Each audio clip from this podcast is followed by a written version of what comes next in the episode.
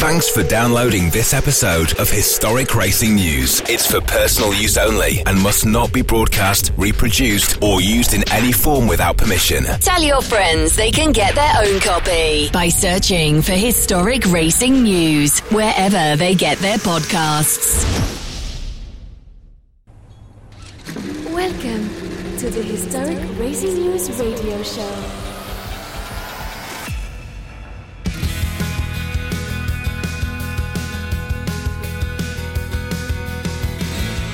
Hello.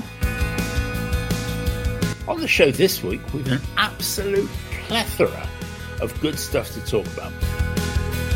My name is Paul Tarsey, and I'm joined as usual by Jim Roller, Paul Jurd, and Joe Bradley. We're going to play our game of opinionated nonsense called Corridors of Power, and this month, Tim will be nominating entries for the greatest single-seater rival is all time. We're going to be talking about what Paul Jurd has found in his latest visit to the dusty local second-hand bookshop, and I'm expecting a spirited debate about the merits of displaying race cars at car shows rather than at racetracks. Hello, chaps. How are we? All well, good. All good, good in the north of England. It's always good in the north of England. Yeah, it is. Shh, don't tell anyone.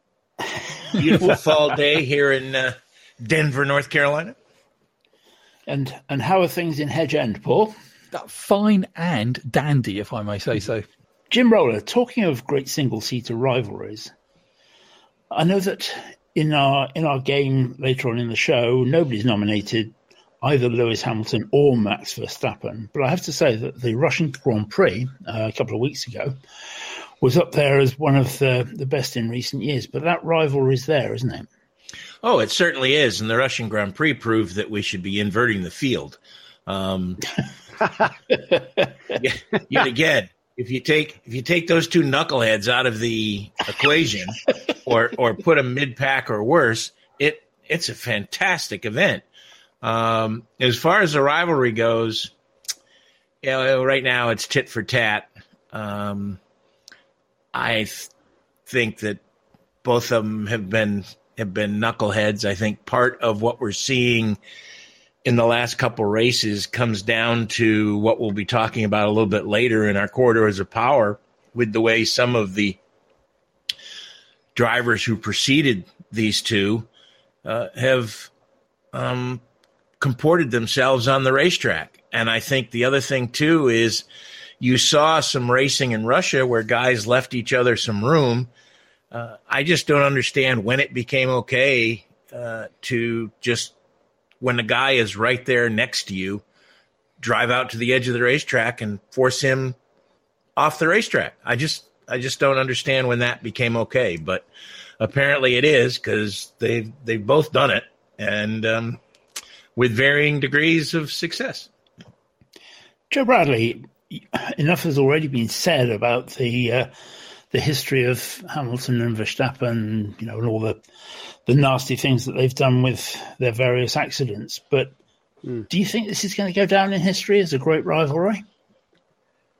I, I think I think it will. Yeah, I mean, it's if you look down through the years. And that's what we're here to do, isn't it? Historic yeah. Racing News. Um, Good it says point. So on the tin. Um, you know, I remember Ayrton Senna and how shaken up he was when along came Michael Schumacher. Um, Schumacher was shaken up when along came Mika Hakkinen. And you look further further back down in, in through the uh, through the years of Formula One racing. I think this one is right up there. You've got, you know, statistically, the greatest of all time, uh, Lewis Hamilton. And I want to emphasize statistically there. Thank you. Uh, which we'll not go into.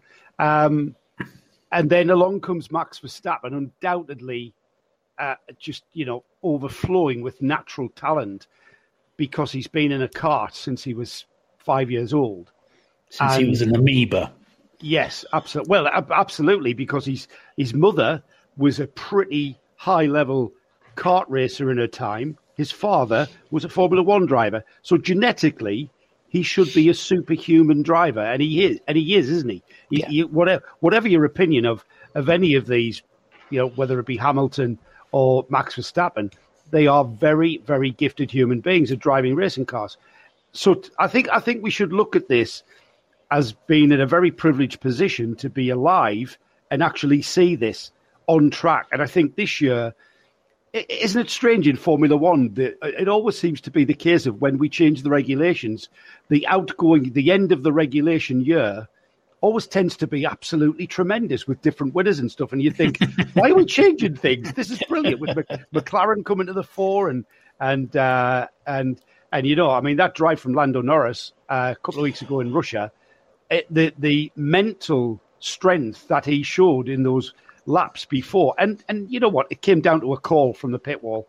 Nah, it came down to a call from him. No, no, hang on, Jim. No, no, it didn't. No. It, stay it, out, so, stay out, he said. I'm so, on to stay yeah, out. Yeah, yeah, I'm staying out, which is what Hamilton said. And his yeah. team, his pit wall replied, "It, we've got information, there's more rain coming, box, box." Yes, McLaren's they did. Information wasn't that. McLaren That's because was McLaren, okay. McLaren it, just said okay, and they were the ones that should have should have well, uh, overruled him. And yes, they let him get away with that, and it cost so, him. Absolutely. So as a driver, I was sat on the sofa saying, I, I'm not going to come in. I'm not going. I wouldn't come in. And then the rain became heavier. So it was, they, they, you know, they lost as a team. It was a team effort in, in that one. But we'll see. We'll see him come to the fore. I mean, oh, to yeah. show that sort of skill. Um, so you know what? We've got Hamilton and Verstappen. Are we about to see Hamilton drift away from Formula One? You know, he's got other interests beginning to occupy him. Are we I heard he's going to be a see... fashion designer. Is that true? I think so. I think I think so. He's got he's got other interests. Are we then going to see? So we've seen Hamilton shaken up by Verstappen. Going to be a fantastic year. Not over yet. Um, are we then going to see the likes of Lando Norris and George Russell coming through and maybe, you know, scratching at the heels of uh, Max Verstappen? Uh, well. I think we're, we're probably going to have a halcyon period in the next three years of Hamilton, Verstappen, and the two new boys coming through in the form. And hey, guess what? They're British. Can I? Can I? Can, can I add, I've just realised that. Can I add one more thing? Um, yeah. I, I agree with everything Joe says, but I think for this to become a great rivalry, it needs to have that three-year period of. Of, or, or at least a couple year period of competition. If Hamilton yeah. drifts away, then, okay, it was a great season. It was a great rivalry for maybe a year and a half. Um, but it's to be a full blown great yeah. rivalry. You need a couple of seasons. You need, yeah. you need the battle to, to carry on. And how great is it? And how much more interesting is it to watch a Formula One race when it's more than just two teams that are competitive? Yeah. I mean, God, uh, that was uh, and, and also it makes it tougher on those two teams because they just can't cover each other. They've got to cover yeah. somebody else as well. And we saw that. But just to just to confirm what you've said, Jim, an example of that three-year before it becomes uh, a classic rivalry was the Senna-Schumacher thing. Yeah. We didn't really see that come mm-hmm. to and bear the fruit we, we, we would have seen if Senna hadn't lost his life at Imola that in ninety-four. We would have had, you know, ninety-four, ninety-five, ninety-six and onwards of that rivalry developing into, um, you know, a, a historic rivalry. We didn't see that. We can only speak of what might have been. And I think you, you're absolutely spot on. Hopefully Hamilton Hamilton will stay around into the new regulation period. And you never know. You never know. I just hope it's not a reset back to Mercedes domination because they've got the regulations right. I hope that we're going to see a lot more of what we saw because, hey, did anybody else see how affected the Mercedes pit wall were by running fifth in Russia in that early sta- in those early stages? They didn't know what to do because his tires were being affected by the dirty air from the car or the four or five cars in front. And it was like this was a different, this was a different approach that we're going to have to take to this race. It but was I think one of the things with, with that, Joe, is that that again has happened time and time again. That if you look at Jim Clark, Jim Clark was a brilliant driver when he was at the front. Mm. He mm. wasn't as good when he was in fifth place. Mm. And that Colin Chapman built him a car that was better than anybody else's. And that, you know, we've seen we've seen that time and time again. And you could argue, and we have argued on Corridors of Power in the past, that, you know, there are some people who are out there who are great at the front, but the moment that they have to squabble for a place, they don't really know how to do it. And, you know, we may be there. Anyway, we're we're, we're spending too much time on the present. Let's get back to the past, yeah. which, which, is the where past. We, which is where we live. Paul, you uh, you had a good, t- good time at the um, Porsche Festival at Brands Hatch, didn't you? That's right, yeah. I was there, there at the start of September, to be quite honest. It was, it was a busy old day with quite a lot going on, but it was uh, fantastic. We had some nice cars turn up, as well as the actual racing that was going on, with uh, Jochen Mass as the uh, the guest of honour, and he did a few laps in a Rothmans liveried nine five six. It was a chassis zero zero seven for the uh, for those who worry about such things. The uh, well, let's say most of the car that Stefan Bellof used to set the lap record at the Nürburgring before he then uh, stood it on its tail, rolled it into a ball during the actual race. Right. So, so it's it's been rebuilt and it's lovely now, is it? Well, it was rebuilt, to be honest, with parts of other parts of chassis eight as well. So it's mm, seven and a half maybe. But uh, yeah, it does look nice. It's been put back into uh, Rothmans livery because, of course, when it was rebuilt, it was sold to Richard Lloyd and ran in Canon colours. So it was uh, lovely to see that going around. And we, we had a whole range of um, every G T three, cup, every cup car, shall we say, that uh, Porsche had ever produced that was out on track, which was quite nice. So uh, yeah, a great day's racing and uh, fantastic to see. I think it was four thousand Porsches actually arrive and park up. Wow. Do you know that the high spot would be, for me, of that day, would be watching Jochen trying to get into or out of a nine five six these days. He didn't spend very long in it, should we say, and, and was politely edging round the comfort issue when interviewed afterwards. Yes, I'm sure. But that, yeah, I, mean, I think uh, that sounds a lot of fun. It, it was, to be quite honest, yeah. It was every couple of years, and uh, I was mostly stuck up in the commentary box. I was desperate to say, sort of actually have a have a word with Jochen, and the only time I ever managed it, we passed on the stairs, at which point I just said, "Hi, Jochen," in a bright, cheerful voice, and he must, to this day, be wondering who the hell I am. As we all are. Harsh, but true. Now, Paul, you also have um, a somewhat, uh, shall we say, privileged relationship with your local second-hand bookshop, don't you? I do, actually. I'm rather fortunate in that anything motorsport that comes in gets put to one side for me, which uh, means I, I go in there and I'm never quite sure what I'm actually going to be leaving with, but it's usually something very, very nice. And uh, one, one of my most treasured acquisitions from there is, is a wonderful book by Chris Nixon, who's uh, probably oh, yes. best best known for the, the Mon Ami ba- Mate book on uh, Peter Collins and Mike Hawthorne. But in this case, I'm, I'm the proud possessor of Racing the Silver Arrows, mm. which is, right.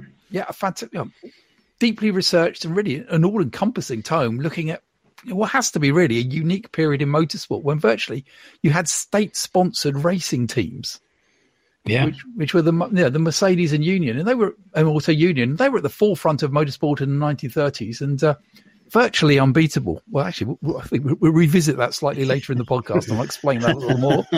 And, you know, they were literally seen by Germany as a force for demonstrating that national superiority across Europe and beyond. And, yeah. you know, and they, they, were, they were definitely a political tool of the of the mm. Nazi regime. That is without a doubt. Oh, hugely so, to be quite honest. You know, you you had when the, there's in the book, it's when, when the teams traveled, particularly when they traveled to, to America for the Vanderbilt races for some reason, they essentially had Nazi minders going with them to make sure there was no anti-German behavior. Yep. What, what for, from the team or from... from from the team? Team. In fact, Ferry Porsche was part of the, part of the squad going across, and he actually got hauled off by um, one of these minders for having danced with a Hungarian girl from a Jewish family. Really? Yeah. Yes. I, I, oh, yeah. Yeah, and similarly, you know, what Hans Stuck, you know, was one of the drivers, Hans Stuck Senior, shall I say, for those who remember the nineteen seventies Formula One racer and uh, the Group C winner. But, uh, you know, he got public abuse and a lot of attention from the Gestapo because his wife had a Jewish grandfather, and yet she was the you know, the third highest ranked tennis player in Germany at the time. And mm. yet, you know, that was an issue that almost led to him going to Switzerland and uh, retiring from the sport. I think one I of think my Jürgen Barth's dad had some uh, similar, um, similar uh, things, as did Nicky Seaman. Yeah, yeah. And yeah. The the, um, the the one thing that I always remember about stories about the uh, the Silver Arrows back in the thirties was that not only were they a a Nazi political tool, but they were a very, very snobbish tool, you know, and you had von Brauchitsch and, and basically the aristocrats. And there is the story that all the drivers were sitting down um, at, in a cafe somewhere after a race, and that von Brauchitsch, who obviously came from a, a, a very aristocratic family, said, um, champagne for everybody.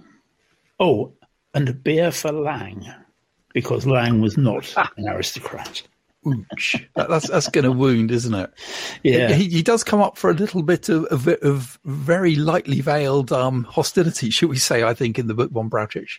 But, mm. you know, the, the research that Nixon has gone to is hugely impressive. You know, the book looks at the triumphs, the tragedies. You know, of course, Bernd Rosemeyer was killed chasing speed records on a specially closed autobahn.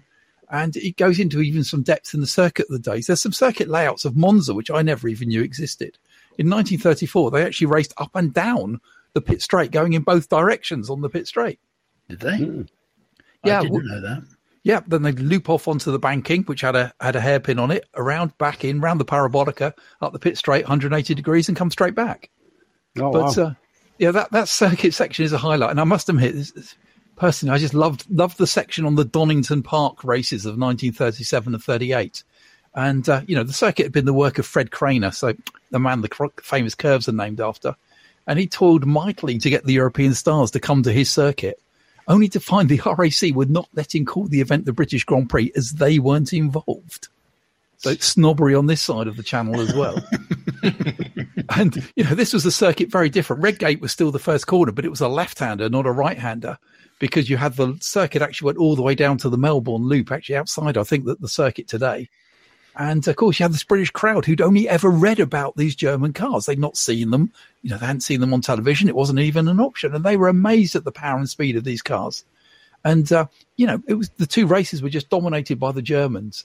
And, you know, the best British finish in those two years was the sixth for the E R A of Arthur Dobson. And can I say that's possibly the only name that time the name of Arthur Dobson will crop up in any of these podcasts that we ever do.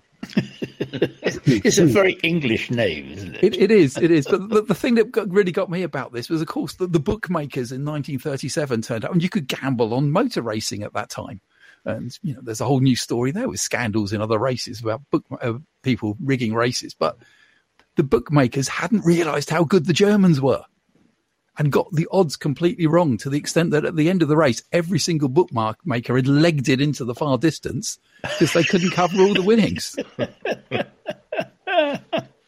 Amazing. Yeah, that's that really is, is a great story. I can remember, actually, that they they tried to introduce bookmakers at Grand Prix when Peter Revson won the British Grand Prix at Silverstone, which would have been seventy-three. Help me. Uh, yep, seventy-three British Grand Prix, okay. Peter Revson. And that uh, there were bookmakers on site um, to uh, to take your money for that. And uh, but I think they did very nicely out of that. So that was when, when I was in touring cars in the late nineties, there was a spell there where we actually had uh, bookmakers at the circuits. Really? I don't remember that. Yeah, that was a little convoluted with lots of people from teams changing shirts and rushing out, shall we say. There is the expression, which is you never see a bookie on a bike, uh, which uh, which means that they tend to be on the winning side. Yes. Um, they, they used to always be your bookmakers at the Grand Prix, Paul. They used to, yeah, yeah distinctly remember bookmakers would have little stalls Um, behind the main grandstands, uh, opposite the Silverstone pits, which is now the national circuit. So between um, Woodcut and Copse, there'd be one down at Club. There'd be little Ladbrokes or other. I'm sure it was Ladbrokes. Yeah, yeah, yeah. I, ne- I never. I've. I've something I've never ever uh, gambled with is is motorsport. I, I just I deal with football. It's the only thing. It's my only vice. I like to have a little, just to add a little bit of interest as to what's happening elsewhere in the football league. But motorsport, nah, it's just nah. Not even these days. I mean, you yeah. know, what, which Mercedes would you pick? Or you know, who, who would have put money on the on the previous Grand Prix in Russia? You know, forget that. Well, I, I know that uh, that Nick, our, our producer of this show, um, goes out at the beginning of every season and, and puts a wedge on, yeah. on something, and uh, yeah. and then almost regrets it by April. yes, yeah, but uh, yeah, I think it's it's good stuff. Paul, that that's just going back to your book a minute. That that nineteen thirty-eight Grand Prix was was um, postponed, wasn't it? They, they, they raced in thirty-seven, thirty-eight, but didn't race in thirty-nine. No, because no. there was something going on internationally, I believe. yeah, they, I mean, in nineteen thirty-eight, they they had it planned for the end of September, and that all the cars came over. All the Germ- both the German teams came over for a month beforehand. I mean, that shows how how organised they were to uh, to test, and that in the middle of that, it was getting pretty lumpy, let's say, between uh, or across Europe. Um, the Germans then invaded Czechoslovakia, and that it didn't look particularly happy then. But then, of course, um, Neville Chamberlain came back, not Hugh Chamberlain, Neville Chamberlain, and um, that he came back with the bit of paper for peace in our time. And that How'd that he, work out? Oh, yeah, that's went pretty well. And that um, the race was then recommissioned. It was meant to be on the thirtieth, I think, of, uh, of September, and that they ran it on the twenty-second of October. So it, it was the rustling in the background was me just checking. I love I love it when you correct me, Paul. But no, no, you're right. It's twenty-second of October. You're quite right on that, actually. Yeah. And, and of course, this was, was back in the days, for those who knew Donington, when Starkey's Bridge was still there.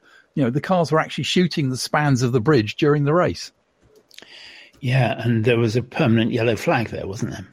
Because you were uh, you weren't allowed to overtake going through the spans of the bridge. I, I think you'd have to have been insane to have tried. Yeah. Do you, do you know the story story of? Uh, I don't know if any of you have ever read um, the Tom Wheatcroft autobiography. If you haven't, no. find it. Paul, you need to talk to your second-hand book uh, man, because it's... It's not all about roses, is it? no, not uh, Tom no. Wheatcroft. Oh, okay. Um, and he tells the tale as... Um, and you can only do it if you think of him telling it in his Derby accent. And he says that they were having all sorts of trouble because they didn't know how to lay out the new circuit um, to... deal with Starkey's Bridge, which the local authority wouldn't let them knock down. And in his book, he says, and then bugger me if one night some local scallywags came along and blew it up. Hate it when that happens. so, uh, yeah, that sounds like a good book, Paul. Recommended? D- definitely. I had a quick look, and I can't see that it's currently in print, but say if you do ever see a copy, snap it up and uh, yeah, just learn about a unique era of motorsport. The Historic Racing News Radio Show. Now, chaps, I have a question for you, and it's about the whole genre of concours d'élégance. Mm. Um, I recently had the pleasure of attending two of our finest concours in the U K, which which ridiculously both happened on the same weekend. Um, Salon Privé was at Blenheim Palace, home of the Duke of Marlborough and birthplace of Winston Churchill. And the next day I went to Hampton Court Palace, which had been the home of Henry the eighth. So some some good history there. But my question comes from the fact that in each case there were lots of competition cars there, one way or another, all nicely polished and, and looking bright and shiny and concours-y. Um, Jim, lots of people say that competition cars should be on a track, not on some well-manicured lawn somewhere. And you and I both went to Amelia Island and Pebble Beach a couple of years ago. Both of those two are even further up the evolutionary scale than Hampton Court or Salon Privé. What are your thoughts about it? Well, there comes a point when the priceless nature of an automobile may inhibit an owner from wanting to risk his investment. Hmm. I think that that, and I think that's also, I think they're two different things. Mm. Um, because you can do both. You can, you can have the lawn setting, but you can also race the car or uh, drive the car in a, in a parade or a, uh, like the Mille Miglia, you know, one of yeah, one of those events that's that's, that's more a touring rally than than uh, than a competition.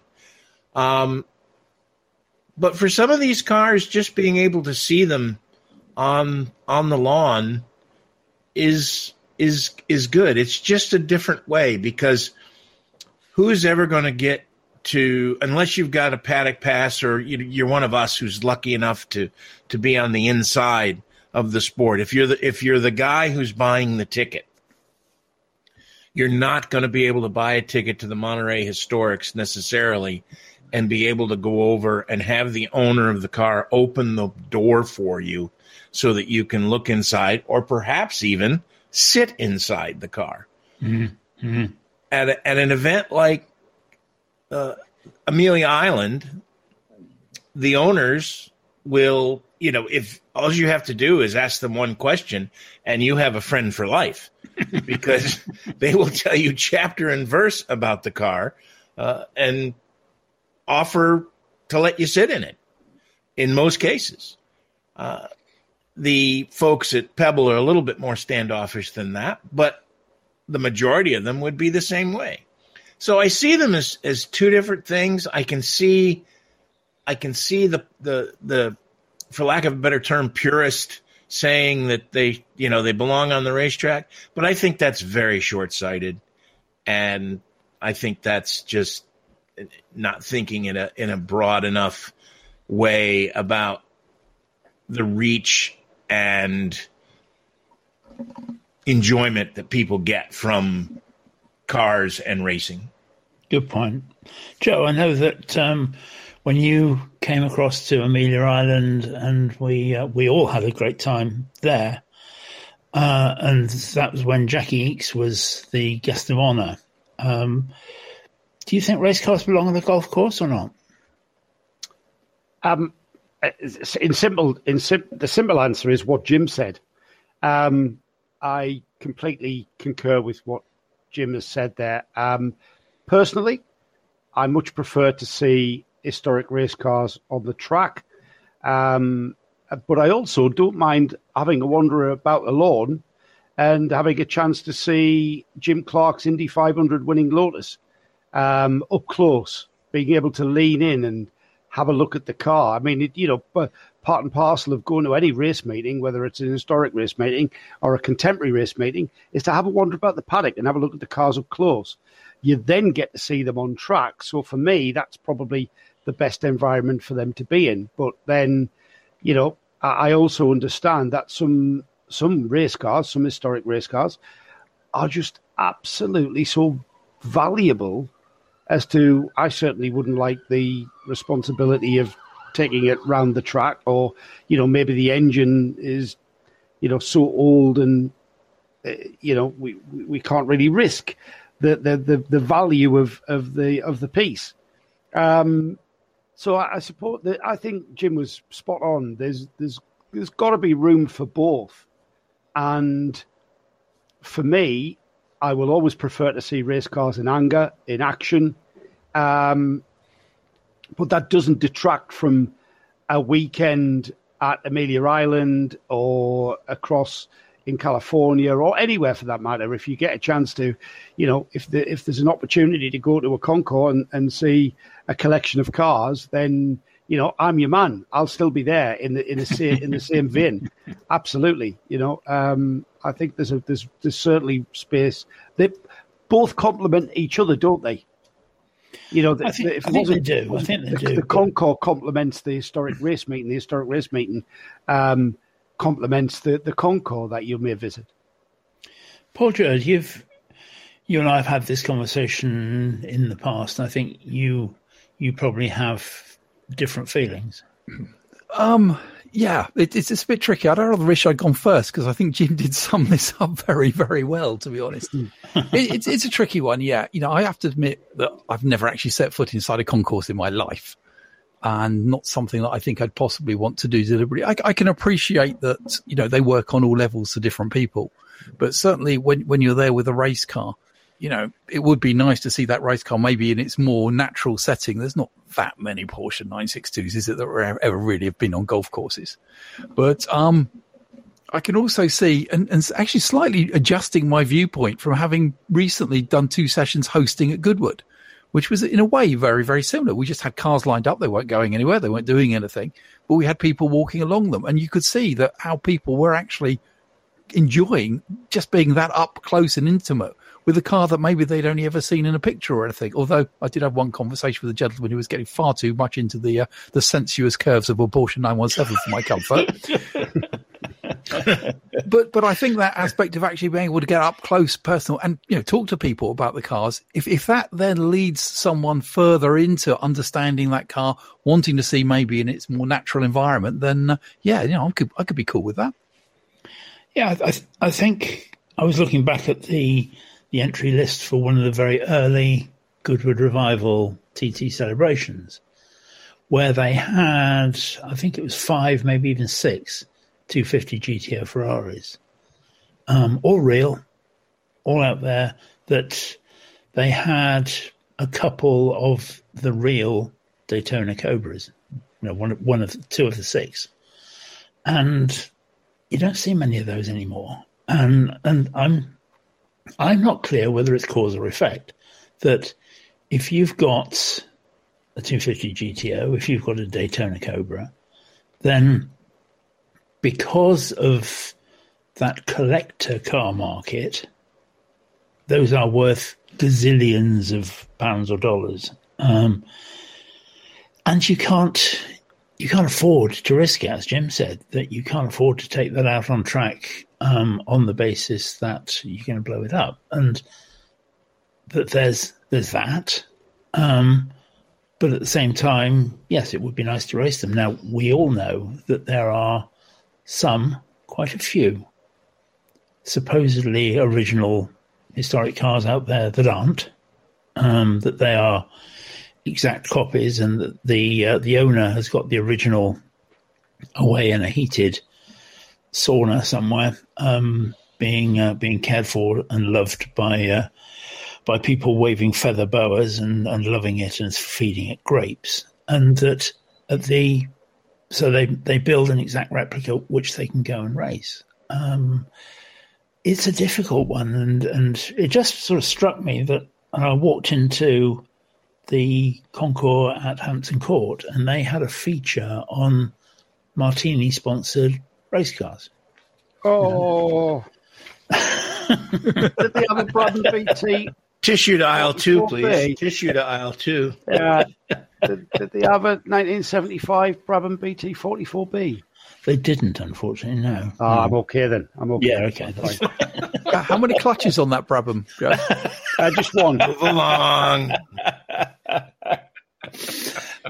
The um, yeah, but you know, the, you're looking at the the Lanciers, you're looking at the nine one seven, you're looking at at all those kind of things. And I thought, yeah, I wonder how many of these have recently been on a race track in anger, um, whether they ever will be again, and is that good or bad? You know, and I, I don't think there's a right answer, but I was just interested to uh, to hear you. hear your views, because I think that's that's always useful to know. Well, when you I'll harken back to, I mean, I got to enjoy here in the States hours on end of the live stream from Revival. And I, for one, wouldn't want to see the Porsche nine seventeen K that won that won Le Mans in nineteen seventy driven to within an inch of its life like those cars are driven at the Revival. Those races are real races, and I, I have no issue with if it's the owner of the car who then brings out a replica. But if somebody else tries to pawn the car off yeah. as, as the real deal, that's that's fraud. But if if the owner of the car brings out uh, the replica and um, he lets that be raced, then I don't have much I don't have much issue with that, because it's just um, you know the, the, it's cringeworthy to watch some of those cars spin. And There was there was some real damage done and a couple of yeah. pretty big hits uh, at the Revival this year. Yeah, and that uh, that E-type that Alex Brundle put in the wall, n- not not through anything he did wrong, that uh, it spun on its own coolant. But um, yeah, that was a big hit. And yeah, those those cars, they bounce back. And Joe, you said before, you know, that it's it's not right to put them in a museum because they were built to be raced, and that's what they're what they're there for. Uh, and I absolutely was, agree with that. It, it was um, it was Peter Hardman, having having watched him lap after lap coming out of the Donington chicane and just putting the right hand rear wheel in the dirt in the Aston Martin D B one that won Le Mans in nineteen fifty-nine, and the car was just literally priceless. And in the post race interview, I said to him, Um, how how can you do that? How can you do that with a, in that car, just absolutely on the the edge? You know, very very close to spinning, just a, an extra inch or two into the dirt, the car would have been swapping ends. How can you how can you do that? The responsibility of that is immense. And he said, and those words, and I've, I've probably said this exact these, these exact words of this story on one of our previous podcasts. But he said it would be offensive for me not to drive that car in the way that it was.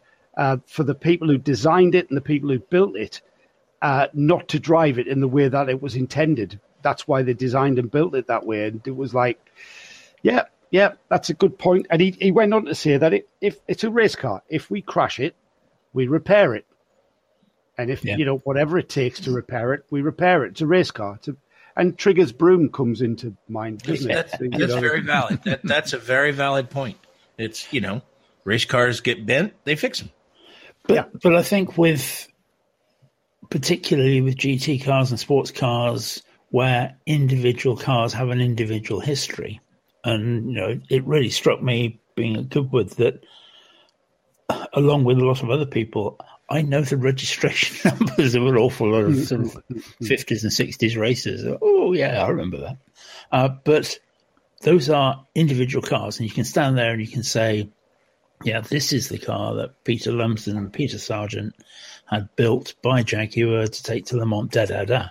But I think there's there's also now um, an acceptance that with single-seaters, particularly historic Formula Ones, that you can go out and build a car. And that providing it passes um, the F I A um, technical passport bit, you know, there, there's a guy who's built a Tyrrell P thirty-four uh, six-wheeler. Now, there is no question he's not making a secret of the fact that it's a brand new car, um, but it's a Tyrrell P thirty-four. But is it? Who knows? You know, it's I don't I don't know where I don't know what I think about that. It it is a Tyrrell P thirty-four, I suppose. It's not a Tyrrell P thirty-four that raced in the nineteen seventy-six or seventy-seven World Championship. But it's still a Tyrrell P thirty-four. It was built from the uh, drawings of Derek Gardner, who created the car in nineteen seventy-five. It's just not a Tyrrell P thirty-four that competed in those two respective world championships. Yeah, mm-hmm. good point. Mm-hmm.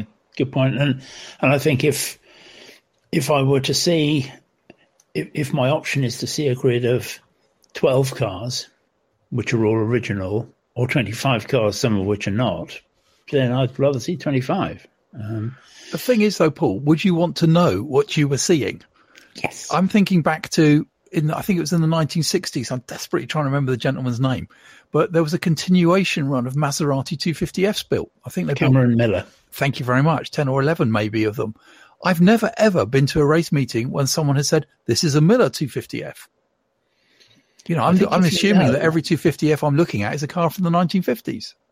I think in, in that particular case, um, if you're if you're close to it, they will say it's a Maserati two fifty F C M ten um, because they have a C M chassis number. Um, and so I, I don't think any of those, to the people who know, are pretending to be anything else. But, yeah, I think isn't, for any of us, it would be. Isn't that called provenance? Yeah. Yeah. That, yeah, yeah. It basically comes down to provenance, whether the car has done six Grand Prix or one Grand Prix or no Grand Prix at the wheel, you know, with Fangio or Hawthorne or whoever. It just so happens that I own a car, and it's the same as the Tyrrell P thirty-four. It's still a Maserati two fifty F. It just, it was built a little later, and it hasn't no provenance. It hasn't got the same provenance as the, you know, the, the car that won at Rouen with Fangio at the wheel, kind of thing. Yeah, and and certainly, I suppose this comes full circle back to the whole Concorde thing, which is that if you turn up with a Maserati two fifty F to Pebble Beach um, or to Amelia, and that it's It's done fifteen years racing because it was built at the turn of the century, and that it's looks like a two fifty F. That is not going to be as welcome, let's say, as Fangio's two fifty F, the red one with the yellow stripe across the nose. That that's that's a whole different ballgame, isn't it? But I, I, I think the the reason why it wouldn't be as welcome is because this it comes down to space and room on the grid. And I think if we, you know, if we've got room for thirty-six cars and all we've got is entries of twenty, say, so we've got room for sixteen, why, why not? Mm. Doesn't, doesn't, doesn't. It's an example of that model of car. And I would like to think that we would still accommodate that car to, to, to, for people to see an example of that Grand Prix car that raced in that period, albeit not one with much provenance. Do you, You know, I would still like to see it. However, yeah. if I've if I've got a choice of the car that Fangio took to a victory or a car that Fangio didn't take to a victory, then if we've got a choice, I'll have the Fangio car, please. if, the, if the Fangio car is not going to appear, then I'd still like a, a, a two fifty F. So yeah, bring that one. I'll tell you something that's that's funny about that's that. How, it, how things that's how things brought that's how historic festivals are created. Yeah, absolutely. Um, one of the one of the things is that when they first started the Goodwood Revival, they in some in some races they would allow cars like the Cameron Miller two fifty F or whatever, and that in the in the pit boxes in the paddock, um, it would say nineteen fifty-four type Maserati two fifty F. For that car, and then the real car that was next to it would say nineteen fifty-five Maserati two fifty F, so that if you knew you knew which ones were the real ones and which ones weren't, because mm-hmm. if it said type it, it was mm. it was telling you it wasn't. They don't do that anymore, uh, which is ah. interesting. um mm. Now you know that the Duke of Richmond and Gordon has has very clearly put a marker down that says he is not going to have replicas in the in the T T celebration or in the Stirling Moss Trophy, um, bec- and absolutely understand why. Um, Lister Jaguars, there's an awful lot of Lister Jaguars that have never been near Listers in Cambridge, which are still about. um, and you know, there's and, and then when you get down to the the saloon car races, that as we've said before, you know, that you've got Grant Williams there um, with his Mark One Jaguar, which has been was driven in period by Roy Salvadori and Graham Hill and, and everybody else. And then next to him on the grid, you've got an Austin A forty that was a shopping car until a year ago, um, and is built as a racing car. That's that's just the way it is. That's um, you know, nothing more than that. But it's. Uh, It's it's just interesting to, to think about. The Historic Racing News Radio Show. On the first Wednesday of each month, we all get together to rant and rave about our opinions on specific motorsport subject. And in the past, we've looked at varied subjects such as the best Formula One liveries, innovative cars, greatest circuits, the cars with the greatest number of clutches. And I, I won that one, surely. Oh, you won hands that one. Down. Well, wow. Gordon yeah. Murray won that one. Move along. Gordon Murray won that one. Um, this month, we're talking about the great rivalries, and each panelist is going to nominate three great rivalries. And at the end of it all, it falls to me to uh, to make a decision on this month's winner. And that's always a difficult one. The first cab off the rank this month is Joe Bradley. Oh, really? Am I first? Yeah, you got to go first. And oh, I, right, think, okay. I think you're always there, first uh... in my eyes, Joe. Thank you, is there is there a time limit? I hope not. Yeah, me too. Jesus, me I hope not. Yeah, yeah. It's um, it's getting dark here in England. It's starting to get dark here. What are you talking about? It will be one by the time I'm finished, Jim. Sit back. Come on, then, Joe. Start us. What's your first nomination? Right.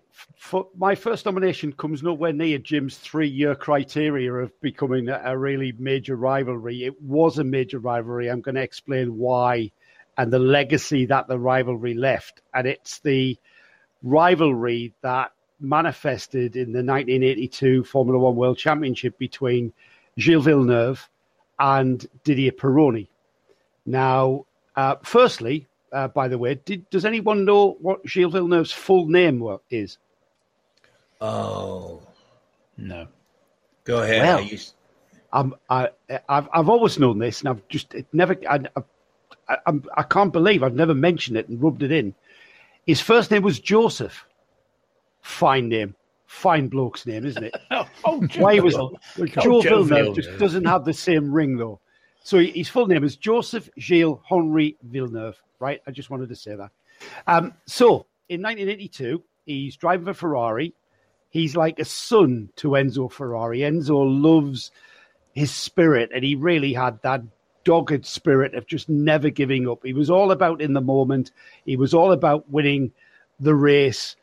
And arguably that was perhaps the reason why by the time of his death, in nineteen eighty-two, which we're going to look at a little bit closer, he hadn't won a championship. Um, he potentially could have won the nineteen seventy-nine championship, but he was number two to Jody Scheckter, and he sat behind, as he should have, at the uh, Monza Grand Prix and the Italian Grand Prix, and Scheckter took the, the championship. If he'd overtaken Scheckter, Villeneuve would have been world champion, but that wasn't what his job was to do for Ferrari. So he was a he was a he was an he was already an icon whilst at Ferrari.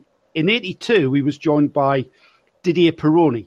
Now, Pironi wasn't a newcomer to Formula One at that time. He'd, re- he'd driven for Tyrrell in seventy-eight. He'd driven for Tyrrell in seventy-nine. He won his first Grand Prix in nineteen eighty um, with uh, Ligier. He won at the Belgian uh, the Belgian Grand Prix. Um, and then in nineteen eighty-one, he moved to uh, Ferrari. eighty-two... along comes the one twenty-six C two Ferrari, one of the prettiest looking Formula One cars still, I think, to this day. And it was in the era of full ground effect. So um, there was times where cars wouldn't run front wings and they'd just have this little snub nose because all of the downforce was from underneath the car, um, brought about by ground effect. So the season kicked off in nineteen eighty-two, and it was a strange season. Started with a driver's strike, and the um, the championship got underway in, in a very strange uh, strange process with drivers going on strike in South Africa. Uh, finally got underway, and it was clear to see that the Ferrari one twenty-six C two was becoming perhaps the car to have, and inter-team rivalry was always going to come into play. Now, at the nineteen eighty-two... Uh, San Marino Grand Prix, it was um, twenty-fifth of April. The Formula One uh, circus converges on Imola in Italy, and the politics of Formula One are continuing. Um, having had that dispute over super licenses and the like at the start of the season, there's still this two factions that are vying for power in Formula One, which culminated in um, the garagists, or garagistas, as Enzo Ferrari called them, uh, Brabham, McLaren, Williams and Lotus, um, not turning up. And part uh, uh, they, they were F O C A aligned. It was the FISA aligned. So Formula One, F O C A was the teams, FISA was the governing body. And there was a there was a kind of a breakaway beginning to develop. So the F O C A aligned teams of Brabham, McLaren, Williams and Lotus didn't attend the race. However, F O C A teams Tyrrell, Ocella, A T S and Tolman did. The manufacturer teams, Ferrari, Renault and Alfa Romeo, they were aligned to FISA. They did. So it was a bit of a, a bit of a small grid that took to the race. The Renaults were quickest. The Renaults went off into the race. They soon fell out. No, no, uh, nothing out of character there, for the attrition of those Renault turbos were was atrocious, which left the two Ferraris in the lead. And there is various um, opinions on what actually went on in this race with regards to how the Ferraris conducted themselves. So um, the Villeneuve camp will say that Ferrari gave an instruction to, once the Renaults had fallen out, was to slow the pace, control the race, and um, maintain position. The Pironi camp feel that that wasn't quite the case.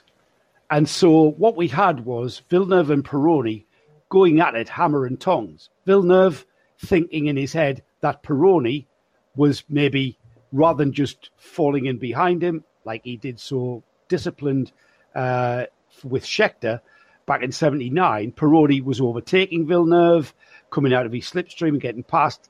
And Villeneuve's thinking Pironi's putting on a show for the for the crowd. He's not just going to make this a boring Uh, race to the finish. So Villeneuve overtook him, Pironi overtook Villeneuve, and this went on for lap after lap after lap, until the very last lap, where Pironi overtook Villeneuve going into Tosa, and Villeneuve all the way around that final lap was thinking, well, come on then, come on then, give me the lead back. Pironi didn't. Pironi went on, took the win, and it was much to the chagrin of Villeneuve. And if you've ever seen pictures of that podium of the San Marino Grand Prix in nineteen eighty-two, you can see that Villeneuve's body language is very, he just doesn't want anything to, to do with Pironi. And he was uh, quoted as saying, "I'll never speak to Pironi again in my life." Well, what happened at the next round, this those words proved to be quite prophetic. Um, the next round was in Belgium at Zolder. Um Not very glamorous uh, location, Zolder. But in qualifying, Pironi, um, in the same car as Villeneuve, remember. So there's nothing more. There's there's nothing more like a, a rivalry than between two teammates, two drivers in exactly the same car. Pironi went out. He went a tenth quicker than Villeneuve, and Villeneuve uh, puts the gloves back on, goes out. Now again, there's two there's two opinions of what happened next. Some say that Villeneuve was Um, totally driven by needing to go that tenth quicker on that Pironi lap time. Others say, and of those others, Mauro Foglieri, of um, who was the designer of the car for Ferrari, says that Villeneuve was on an in lap. We'll never know, because around that lap, we all know Gilles Villeneuve went over the back of Jochen Mass's march, and he was basically killed. Um, you know, you could argue, was Villeneuve driven by that will to uh, absolutely, you know, put Pironi um, in his place? We'll never know. The fact is that that rivalry drove Gilles Villeneuve to take those risks on those qualifying tyres, which culminated in him, you know, misjudging the gap and basically losing his life. And, I mean, what's what, what greater rivalry can you have than you were willing to take it to that extent? The legacy they've left, Gilles Villeneuve, the Montreal circuit in Canada was renamed the Circuit de Gilles Villeneuve. Um, his son, Jacques Villeneuve, what a legacy that was. nineteen ninety-seven uh, Formula One world champion, Indy five hundred winner in nineteen ninety-five, before he even came to Formula One. Pironi went on to have a huge accident in eighty-two at Hockenheim. He uh, damaged his legs to an extent where he couldn't drive in Formula One again. He took up a quieter life in powerboat racing, where he subsequently lost his life, I think, about three or four years later. And shortly after Pironi's death, uh, Pironi's girlfriend, Catherine Gu, she gave birth to twin boys. And would you believe those boys are called Didier and Gilles? Did you guys know that? No, I didn't. Did That's you? a little yeah. creepy, to be honest. Well, it, it's um, yeah. it gets better. Oh, good. Gilles, in twenty twenty, Gilles Pironi lifted the Constructors' Trophy on the podium of the British Grand Prix at Silverstone as an engineer for Mercedes F one. No. Yeah. How fantastic is that? Wow. Our good friend Andrew Marriott, a few years ago now, was telling me, and he probably still is, he's working on a documentary about that rivalry. So I want to put that forward as my first option for you, Mister Tarsey. Wow. Um, yeah. My second uh, greatest rivalry is the great Ayrton Senna. You guys know how much of an Ayrton Senna fan I am. Really? You, you, yeah, yeah, I'm an Ayrton Senna fan. And the reason I'm an Ayrton Senna fan stems all the way back from karting, because in the mid to late seventies is when I first, hey, what are these kart things? Um, that's when I first got interested in in um, in motorsport, well, well, in karting, I should say. And the name Ayrton Senna was prolific at world championship level. His main rival in the late seventies in the World Karting Championships was a British guy called Terry Fullerton, who went on to become a kart manufacturer, and he still is still involved in the sport in many ways. And in fact, Ayrton Senna was uh, there's a piece on that on the Senna documentary um, where Senna is asked who his greatest rivalry was. And when you think of all the rivalries that Senna had in his Formula One career, he he said his greatest rival was Terry Fullerton. Wow. In the nineteen seventy-eight, the nineteen seventy-nine, and the nineteen eighty World Karting Championships. Now, Terry Fullerton was the World Karting Champ in nineteen seventy-three. They were teammates for a kart manufacturer, a kart and engine manufacturer called D A P. And it was an Italian company. And uh, Fullerton was, I mean, Fullerton was so good. He, in nineteen eighty, he took uh, what was a prestigious Champions Cup at the Jesolo circuit near Venice in Italy. Um, he overtook Senna on the very last lap to win that coveted Champions Cup. And it was this kind of thing that made Ayrton Senna think that it was at this period, I should say, that Ayrton Senna looks back and thinks that was my greatest rivalry in motorsport. Angelo Perilla, if you if you know anything about karting, you'll know the name Perilla. He, he's a, a you know engine manufacturer. Uh, I had a Perilla engine. Everybody who's done karting's had Perilla engines. Stated that he, they, they were the best he's ever seen. Uh, Terry Fullerton, eight-time British champ. And the thing is, the thing that Senna quantifies his choice of Terry Fullerton is down to, and these are Senna's words, the purity of the racing, the lack of politics, the lack of off-track antics that went on throughout his career. It came down to the purity of the driving and the racing between himself and Terry Fullerton.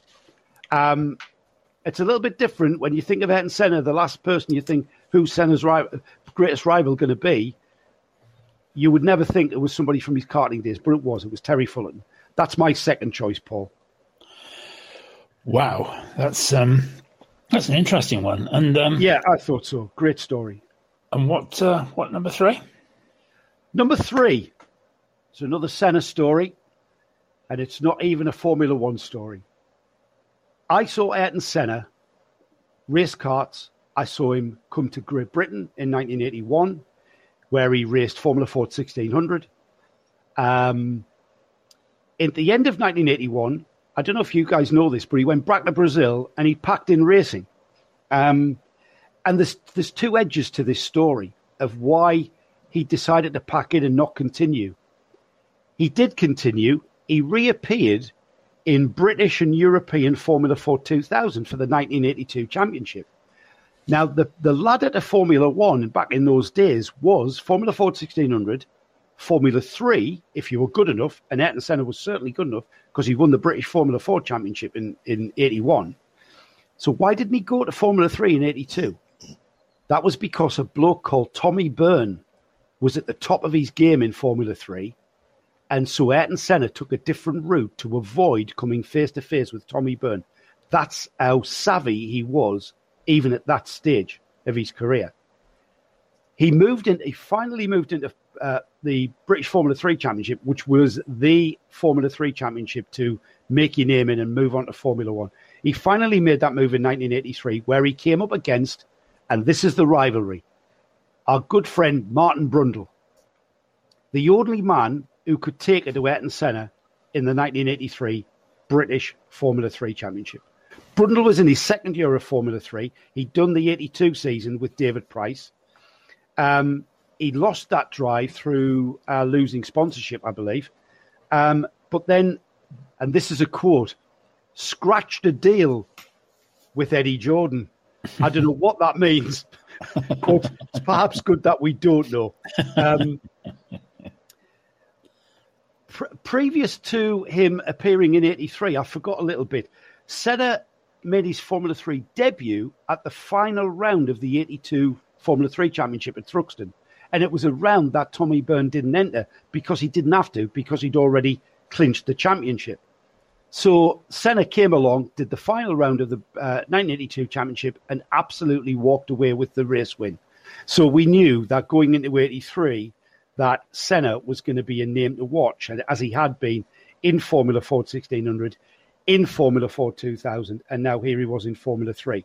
And he was racing with West Surrey Racing, and Dick Bennett knew how to put a Formula three car together. The championship was as kind of, it was competitive, but the first nine rounds were won by Senna, with Martin Brundle coming second. And it was just, Brundle just couldn't find anything, an edge to get past him. And the, the gaps at, at the finish of these races were like a second, two seconds, under a second. It was so tight, but he just couldn't find what he needed to find. The turnaround came at the tenth round, which was also a round, a combined round of the European Formula three Championship and the British.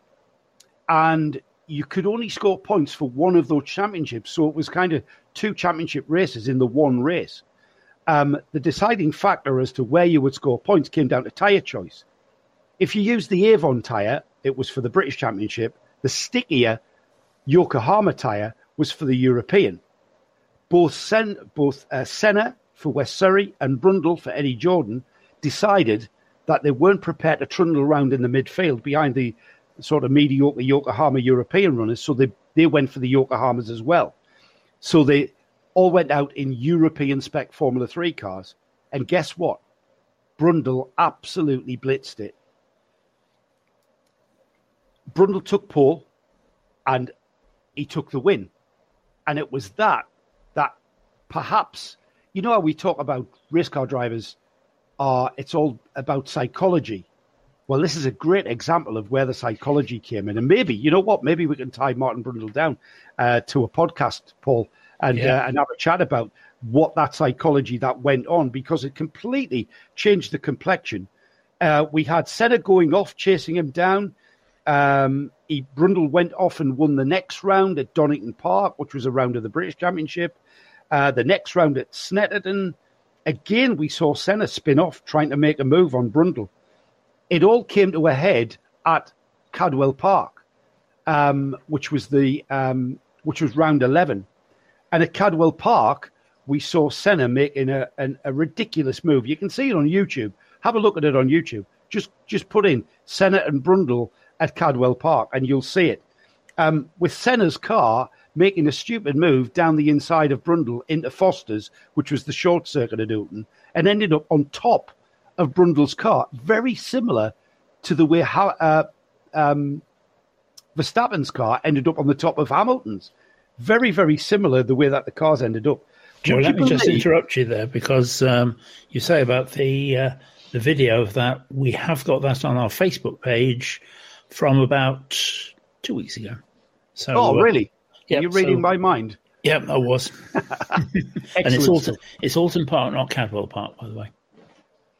Oh, yes, sorry, sorry. So it was. Where did I get Cadwell? You know what? I was looking at Cadwell uh, that I'd written down. It was Alton Park, of course. I did say Alton Park Fosters. I get, I'll get excited when I talk about this. um, have a guess who won the race, though, with the, those two going out? Jim Go Roller. Calvin Fish. Calvin Fish, absolutely. Ooh. Our good mate Calvin Fish, who now works for American Motorsport T V. That's why um, when you said they, that Brundle was the only man to beat Senna, I was going to ah ah ah ah ah. There well, was I was coming more. to it, mate. I was coming to it.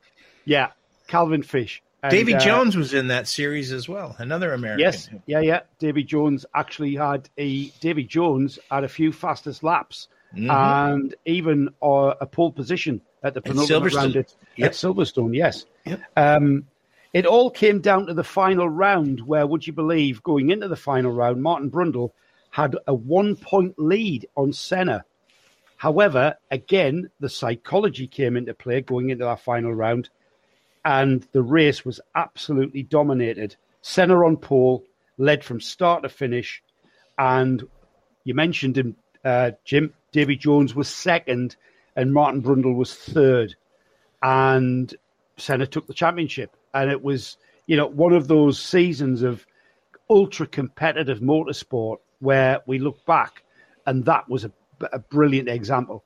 And I remember having a conversation with Alex Brundle, and I don't know where we were. It was possibly Le Mans, where I said, you know, um, how's your dad? Oh, you know, and he, he's kind of taking the pee a bit. And he said, uh, oh, yeah, getting older, getting older and grumpier. And I said, hey, mate.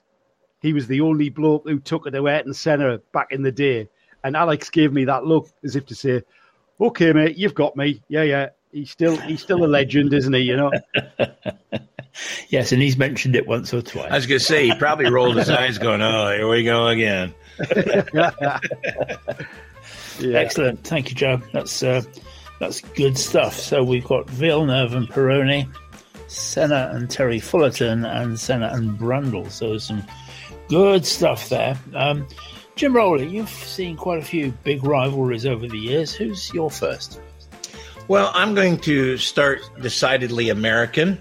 We'll come back to Ayrton Senna in a moment. Um, but I'm going to start with A J Foyt and Mario Andretti. Right. Yes. Now, these two guys are linked mainly by, to most fans, by the Indianapolis five hundred. But their paths continued to cross throughout their racing career. And while on the face of it, it it's interesting that a lot of people, when the movie came out about Lauda and Hunt, that their rivalry was, it was really more friendly than Hollywood wanted it to, to be and, and mm-hmm. that sort of stuff. Mm-hmm. Well, with Foyt and Andretti, on the face of it, the rivalry seemed fairly friendly. Behind closed doors, these two wouldn't pee on each other if they were on fire. They don't like each other.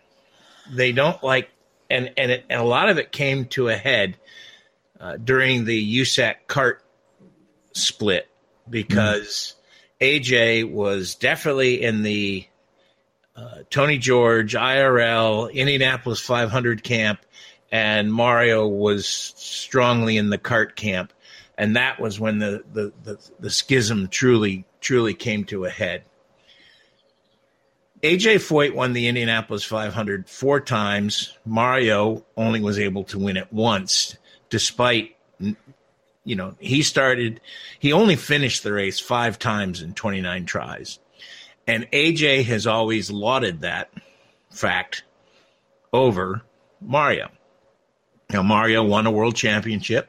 A J Foyt didn't. The two of them, though, have some striking similarities, and that's part of what makes this rivalry And it's a, you talk about three years. This is a lifetime rivalry. Yeah. um, they both share one Silver Crown title, which was the the dirt uh, big sprint cars that that they had. Um, they both raced U S A C stock cars. Uh, A J Foyt winning three times, Mario never winning. They both uh, raced NASCAR. Uh, I think Mario had two or three wins. Uh, A J had seven. They both shared wins at the Daytona five hundred. Um, they both have I ROC championships. A J has two. Mario has one. In each of the categories, A J kind of outdoes Mario. A J had one hundred thirty-eight U S A C wins. Mario had sixty. A J led the most Indy five hundreds. The most famous words at the Indianapolis Motor Speedway are the four most famous words. Who knows the answer to this question? I think I do, but go on. Trouble for Mario Andretti. Yeah. A J Foyt still holds the record for the most consecutive starts in the five hundred at thirty-five. As I said uh, a moment ago, uh, Mario only had twenty-nine starts. Only. Only, yeah, exactly. Um, but the big thing, they both won the twenty-four Hours of Daytona. They both won Sebring. The thing that A J did that Mario was never able to do was win the twenty-four Hours of Le Mans. And that bothers Mario to this day. That that's the one thing that A J has. Even though that Mario won the world championship, A J never competed for the world championship. The twenty-four Hours of Le Mans is the only thing that the two of them competed in that Andretti cannot claim uh, victory. That's a, that's a major race event. Mm-hmm. Mario was elected uh, driver of the century. You know, he has many things, but he does not have a twenty-four-hour Le Mans victory. And that really, really bothers them. One thing Mario does have that A J doesn't have. Mario is still fairly active. A J is in his eighties and his health is, is started to wane a bit. He's he's become a fixture as a as a car owner now.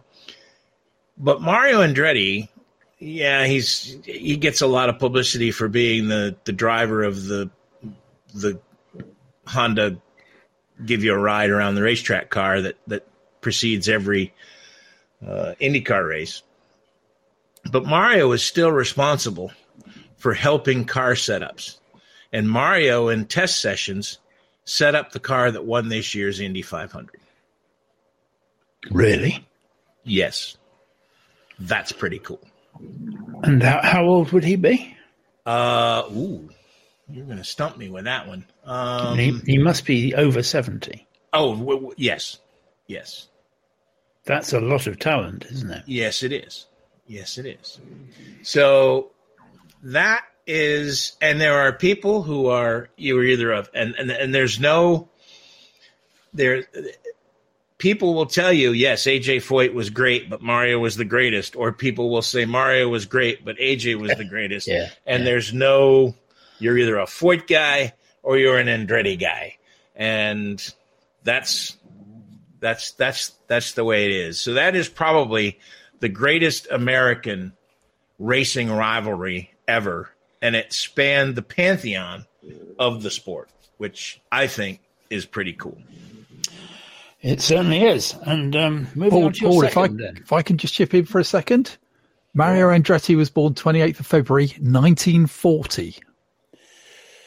So he's eighty-one. eighty-one, yes. So at eighty-one years of age. That's ridiculous. Wow. He's out there setting up wow. an Indy five hundred winner.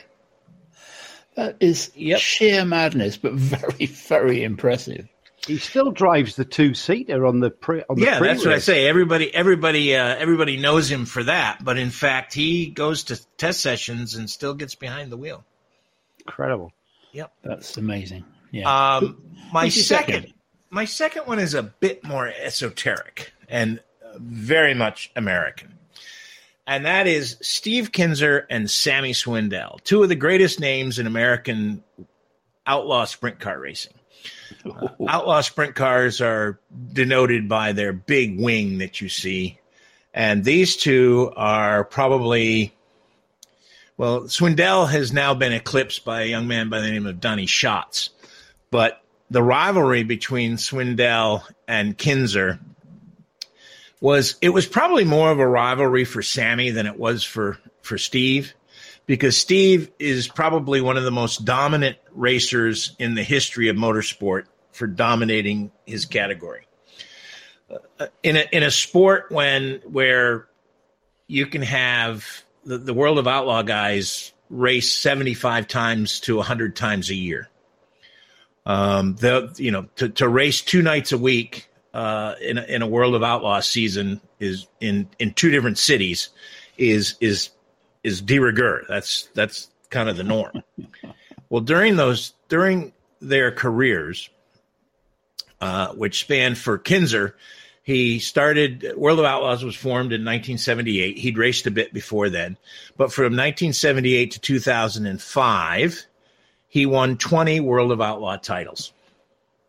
During that time, he won six hundred ninety feature events. Now, in any given night, you may race four or five times. The, the last race, the big feature race, is the one that counts for the points. Um, he, from nineteen seventy-eight to twenty fourteen, which was when he finally retired from full-time World of Outlaw racing, he was out of the top three points in the, in the season championship only seven times. And he was out of the top five only three times. The man who was constantly chasing him was Swindell. And Swindell is a guy who, you know, Steve Kinzer was the typical American, kind of larger than life. He was a, he was a wrestler in high school. He was a big, tough guy. Um, He, he wasn't a he wasn't a little man by any stretch of the imagination. Six well above six feet and big burly guy. Looked more like a football player than a race car driver. American football player. Um, Sammy Swindell was more of what you would expect. He was he was a piece of leather though. He was hard as nails as well. He won three World of Outlaw titles and three hundred ninety-four features. He won the Chili Bowl five times. Now the Chili Bowl is a unique event in that is it, it in January. It is an indoor midget race that is uh, not to be missed. It, it should be on everybody's bucket list to go to at least one time. But uh, Swindell won three titles, the last of which was nineteen ninety-seven. Then he tried to go NASCAR and IndyCar racing with little success. Kinzer did the same thing. He tried Indy once. He made the field but didn't finish. And he tried a full season of, of NASCAR racing, but unfortunately he got with the wrong team. And it was a team that the, the crew chief wanted to have nothing to do with, some Midwestern sprint car driver. And so that was ill-fated from the first day. And Steve never got a fair shake there. He went back to the sprint cars, and he actually took a pay cut to go race NASCAR. So that kind of tells you what, what it's like for these guys when they when they race that much. Um, of course, he's not making Dale Earnhardt kind of money. Uh, but back then, Dale Earnhardt was making all of his money from T-shirts and memorabilia. So um, it was it was a bit of a pay cut to go race. So that's the that's my second one. These two guys raced against each other all the time. They uh, in in uh, Kinzer was the dominant force, and it was a great day for Swindell when he was able to to beat Steve. And uh, another place where they where they met, part of sprint car racing besides the regular season, there are specialty events: the Knoxville Nationals, uh, the King's Royal. These are events that the, many of them are invitation events, and they are big money winners. Uh, the winner of the King's Royal, the winner takes home one hundred thousand dollars. The winner of Knoxville now takes home more than that. Steve won that twelve times. Sammy won it once. Steve won the King's Royal eight times. Sammy won it three times. So they were uh, and always against each other. They they they pretty much raced. Uh, Sammy raced a little bit longer than than Steve did. He still, uh, until about a year ago, would occasionally show up at a sprint car, especially the Nationals or the King's Royal or something like that. He'd show up at the at the special events, but it just wasn't the same without having to race against Steve Kinzer. Interesting. And um, and your third? My third one, I think, is probably the hands-down winner, and it involves that guy again that Joe mm. loves so much, mm. Ayrton Senna. Now, I find it interesting, Joe, that you said that Senna uh, and his um, loved the purity of the, of the racing. That mm. I just find it so strange that a guy that remembers the purity of the racing was so famous for crashing into people to win championships. That's not really pure racing. And it's one of the things that, frankly, for me, I lost a lot of respect for Senna uh, as a as a sportsman, not for his ability. Man, the, you know, I would uh, with Joe, I would put him up there as probably we were talking earlier about the pure, raw talent of a of a Hamilton or a Verstappen. There's probably in pure, raw talent, you're going to be hard, hard pressed to point to anybody that would be better than Ayrton Senna. Mm. But I think his biggest rivalry, and especially for one lap, if I, if my life mm. depended on a Formula One driver going out and doing one lap, I'd put my life in the hands of Ayrton Senna. So I guess from that standpoint, I do have a lot of respect for Senna. I just think that he showed his ass a bit in the in his battle with Alain Prost. Now, the two of them started to have their battle in the eighty-eight season when they both were at McLaren. And there was a lot of uh, a lot of speculation at the beginning of the year who would who would who would win the championship. Um, Senna prevailed, but at the end of the season, Prost started to make noise. Senna defeated Prost ninety points to eighty-seven points. Now, this was back when in, in Formula One, you didn't have to count all the races.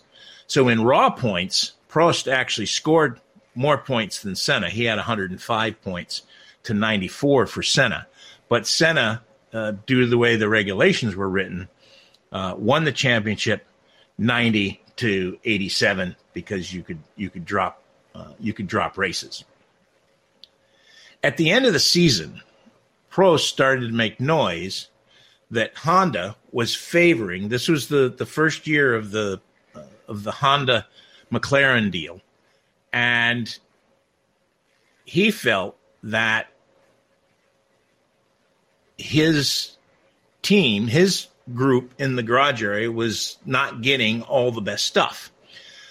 Uh, Nobuhiko Kawamoto, who was then the head of Honda's R and D, after the season confirmed that the crew engineers, the Japanese engineers, actually did like Senna better because of his ad- aggressive driving style, and admitted that perhaps because of their relationship with Senna at Lotus in nineteen eighty-seven, perhaps Prost wasn't exactly off base in, in what he was was claiming, that Senna might have gotten some better equipment from time to time. Wow. So that set up nineteen eighty-nine. And in nineteen eighty-nine, Senna was kind of win it or bin it.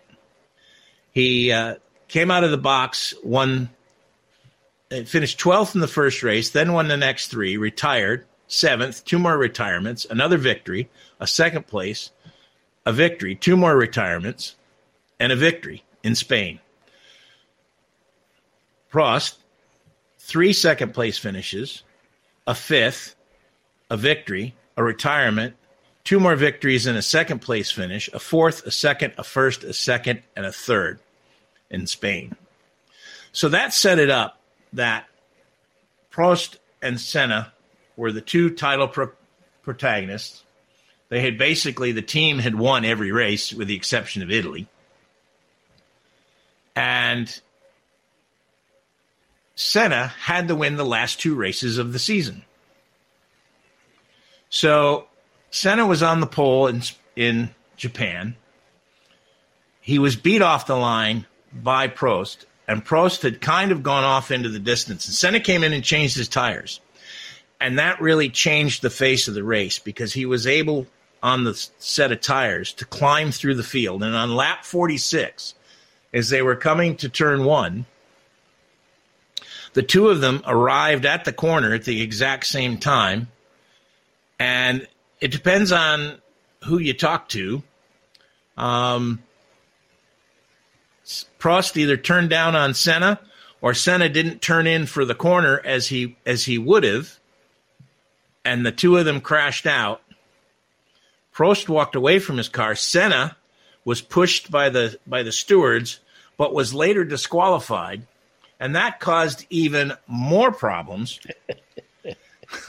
down the road, as uh, was documented in the Senna uh, biographical film, that Balestra and the F I A was favoring Prost. Prost went on to claim the title, seventy-six points to sixty points, and as both cars retired in Australia, uh, Senna uh, quit the team, then came back. He, he you know, basically threw his toys out the pram, uh, and um, the the relationship seriously was dead. So Prost moved on to Ferrari. Senna stayed with the Honda Pollard McLaren, and the championship came down to, guess where again? Suzuka. Uh, Prost had had mounted a significant uh, title challenge. He'd claimed three straight. He won in Mexico, he won in France, and he won the British Grand Prix. And that meant the championship had co- come down for the third consecutive year to these two guys. So next to the race last, next to the last race of the year is back at Suzuka, and back then there was and and Joe, you can probably correct me on this. I think it still is that the the the, the pole sitter starts on the inside, no matter whether that's the that, that's a rule still, correct? That the pole sitter starts on, on the inside. Yeah, yeah, I think so. Yeah, yeah. Senna. Yeah. Back then, despite securing the pole, was distressed and complaining that the inside line was going to be dirty, and that would give the second fastest qualifier, three guesses who that was, the the whole shot going into turn one. Well, Balestra and the F I A turned a deaf ear to Senna's pleas. Uh, Senna was incensed. He vowed that he would be the first car into turn one. So at the when the lights went out, they came down into turn one. Senna dove under Prost, who trying to get the inside from the Ferrari. The two of them crashed out again, taking both drivers out of the gra- down into the gravel, and Senna was crowned champion. So the that really was the incident that for me, I thought Senna was way out of line in that one. I think the first incident in Suzuka, that was, you know, that, that was hard, aggressive racing on Senna's part. I think it was maybe a little too hard and aggressive, but you but, know, in in, can, in, can re- I... in reality, Prost did turn into him, and Senna was alongside of him. So Senna yeah. had basically won that corner in in my mind. Now, was he going? Was he under control, and could he have made the corner? Well, that that's another that's another point of contention. But but Prost was the one who turned right and turned right into Senna. Yeah, but and the following I... season, I'll let you in in a minute. I don't. The, I'll, I'll... The, the following season, it was all Senna, and he just flat yeah. took out Prost. But the Go reason ahead, the reason he took out Prost and was determined to take out Prost all stems back to the previous year at Suzuka. So, oh yeah, yeah, yeah, yeah. Oh yeah, if, if, oh yeah. If, if, it's, if this, Pro- I mean, one begot the other. That's for sure. Yeah, and and the re- and the reason being is uh, as, as Prost turned in, he was he turned hard right about four cart lengths before you turn right into the apex. So he literally deliberately drove into Senna. And it was... It was well, but there are those that would say that Senna deliberately drove into the side of Prost. I mean, you can't... Uh, you know, the, and Suzuka at eighty-nine. There's, there's yeah, that's the eighty-nine. No, no, yeah. no, no, no, no, no, no, no. There yeah. was only one driver who turned his steering wheel. Well, that's true, but... Senna went down the inside.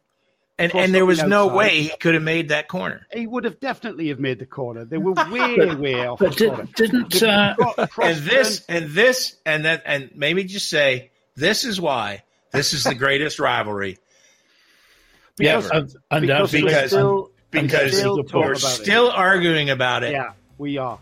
twenty Just years uh, we, twenty, we need to have twenty years have polls twenty now. years later, I rest my case, Your Honor. We need to have polls now. Now, Paul, you've uh, you, you have a reputation for coming in with things that are off the wall, and um, what have you got for us this month? That's just putting me under pressure immediately, isn't it? But okay, let's let's start off conventional. And really, I think looking at the same period, and I'm going for to start off with Nelson, Nigel Mansell and Nelson Piquet. Mm, nice and uh, mm-hmm. you know, when double double world champion Piquet moved to Williams from Brabham for the eighty-six season, it was clearly with his eyes on that third title and with the contract saying he was the number one driver. But also at Williams and with a season under his belt supporting Keke Rosberg and uh, a season that saw him take two wins was, uh, was our man himself, Nigel Mansell. Now, Piquet's view of the situation was really refor- reinforced in that season opener in Rio, when uh, Mansell crashed out on lap one and uh, he went on to win his first race in Williams. But then a second for Mansell in Spain got the Brazilian's attention and uh, he tweaked his contractual muscles, shall we say, and for the rest of the year had a first dibs on the spare car. I love that phrase. And then wins for Mansell at Spa, Montreal, Paul Ricard and Brands Hatch mid-season. Four wins in five races led, left Piquet really knowing what he was up against. And uh, it was really that Brands Hatch that started up the temperature a bit because the, the two F W elevens were the class of the field at the Kent circuit. Well clear of the rest when Mansell pressured Piquet into a mistake and went ahead. Each stopped for tyres and Mansell firmly closed the door on a Piquet move before easing away. And uh, the Mansell offer of a handshake on the podium was studiously ignored by the Brazilian. No change there then. Piquet then won at Hockenheim before the F one circus went to the Hungaroring for the first time. Strange that the Hungaroring all the way back in nineteen eighty-six. It still seems like a new circuit. Yes, I agree. And uh, Piquet and his team found a differential tweak that really worked well on the layout. And uh, Mansell was convinced they'd hidden their setup change from him, something that uh, engineer Frank Dernie has always denied, to give him credit. But yet again, incrementally, that temperature rose. Now, it's worth bearing in mind that Williams had always had a view that competition was good between their drivers. And it's been suggested that with Frank Williams having been injured and missing all the races up to Brands, that maybe the opportunity was missed to have a quiet word and smooth out the relationship. But uh, but that never happened. And really, in the end, that cost the drivers that, you know, the titles, if not Williams, who did actually take that constructors' title. So Prost took the drivers' title as Piquet and Mansell effectively took points off each other. And uh, if you remember, Mansell did have that dramatic Adelaide blowout in the final race. But uh, Mansell was possibly the moral victor with five wins to Piquet's four. But the year later, nineteen eighty-seven, was just basically a straight fight between the two. Mansell had grown in confidence and was possibly even quicker. And Piquet, using his experience, deciding to race smart. You know, if he couldn't be quick, he was going to do what it took to get keep scoring points. And uh, that approach actually was the effective one because that took him to his third title, despite Mansell missing the, the final two races of the season with injuries. So at the season's end, Piquet and the uh, the useful and very, very powerful Honda engines left Williams, Mansell having won eleven races to Piquet's seven and well ahead in the qualifying stats. But it was Piquet who had that all-important championship title. Now, th- their enmity didn't stop there. Piquet made some needless remarks about Mansell and his family to the media heading into the nineteen eighty-seven season, classy as ever. And, uh, well, Mansell's response? Well, the season opened at the newly uh, renamed Autodromo Nelson Piquet in Rio. And uh, he put his normally aspirated Williams on the front row, having qualified one point five seconds quicker than Piquet's turbocharged Lotus. But they, they, their paths crossed again, and uh, in a wonderful moment of irony, it was Piquet who benefited from Mansell's lapse on the last lap of the nineteen ninety-one Canadian Grand Prix, when the Williams ground to a halt on the circuit when leading. well, either due to Mansell Stalling having forgotten to down change for a chicane or switched the car off while waving to the crowd. You can pick your favourite reason. And, uh, yeah, you know, let's just say they probably never, ever parted on good terms. Although, amusingly, they did do an advert for Ford Brazil many, many years later together that apparently is online if you go and track it down somewhere. But uh, all you can say is that w- without each other, eighty-six and eighty-seven would have been Williams walkovers for one or the other. So, uh, you know, ra- ra- they actually, that rivalry gave us two classic seasons when we could have just been watching Williams drive off into the distance. Good stuff. Good stuff. And uh, who's your second? Right. Well, I've actually already touched on this to a degree, but we're going to go back to, uh, to to the nineteen thirties again. And, you know, you think of rivalries as driver against driver, and we've seen some fantastic ones already. But for a while in the nineteen thirties, you had a rivalry that was one man against an entire nation. And it was the great Tazio Nuvolari taking on the might of those Silver Arrows, the auto unions and the Mercedes that were representing the might of Germany. And uh, yeah, you can apply the term David and Goliath to that if you like. But uh, I actually think there's an argument for which way round that is, because this is Nuvolari we're talking about, the flying Mantuan, winner of Grand Prix, Le Mans, Mille Miglia, and to be honest, pretty much everything that actually mattered in that period. And uh, you hear an awful lot of discussions about the greatest of all time. But if whoever is nominated his favourite for that title can't tell you why they are better than Nuvolari, then their opinions are absolutely meaningless. Thank you very much. Just had to say that. So basically, when the German challenge, and this was, you know, as I said earlier, two state-backed race teams appeared. They, they were the dominant force in European motorsport, filling the top positions in Grand Prix time after time. And they were the ones to beat from the nineteen thirty-four German Grand Prix through to the nineteen thirty-nine season, winning Grand Prix after Grand Prix. Amusingly, not the French Grand Prix. They always would miss that just to annoy the French. And the only fly in their Teutonic ointment was the Alfa Romeo of Nuvolari. And you know, a constant in motorsport is the best drivers want the best cars. And Nuvol- Nuvolari was no exception, and actually had approached Auto Union for a drive in nineteen thirty-five. And while the team wanted him, the existing drivers did not, probably fearing being outpaced by Nuvolari. And it was essentially Hans Stuck and Nuvolari's fellow Italian Achille Varzi who were the strongest ejectors, Varzi having actually partnered Nuvolari before and having sworn never to do so again. So uh, Nuvolari actually, this is, you know, back in the nineteen thirties, remember, found out he hadn't got the drive by letter. And the letter was written in French as he didn't speak or read German. And um, the, the, the Auto Union team management didn't know any Italian. And uh, that left Nuvolari looking for a drive. Now, by this time, the Alfa Romeos were being run by former racer Enzo Ferrari, as a name to remember. And Uh, He was another one who'd fallen out with Nuvolari. I do accept there is a bit of a theme developing here. And it took the intervention of Benito Mussolini to get Nuvolari back into one of those red cars. No politics there, then? None at all, none at all. And the trains were running on time, too. but, but no rivalry is, is, is really... Max important. Mosley wasn't involved, was he? Let's move on at this point, shall we? So no, no rivalry is, is really an emphatic one without a good dose of revenge. And uh, Nuvolari got that at the nineteen thirty-five German Grand Prix. three hundred thousand, and that's Indy standards, isn't it? Fervent German race fans were at the Nürburgring to watch their national pride and joys take yet another victory. And Nuvolari was there in his Tipo B Alpha, giving away one hundred brake horsepower to the supercharged German cars. But the day was wet, and that could be a great leveller. After ten laps, he was leading, and then a slow pit stop dropped him to sixth, and uh, he came out charging hard. You know, maybe a forebear of the great Fangio Nuvolari, uh, Fangio Nürburgring charge around twenty years later. And he was second going into the final lap, thirty-five seconds behind Nazi favourite, and the man who's already cropped up in this podcast, Manfred von Brauchitsch, in his Mercedes W twenty-five B.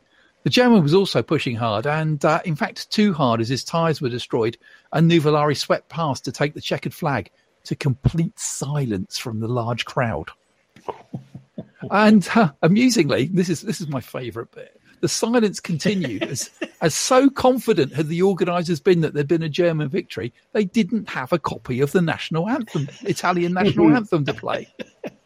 But once more, Nuvolari came on top, because it turns out he always carried a copy of the Marcia Reale with him, just in case. So was it a seventy-eight or a thirty-three and a third? You, you, you have to wonder, isn't it? But that moment when he whipped it out and said, oh, by the way, I've got one. Do you have to, do you have to play it backwards? Paul is dead. Paul is dead.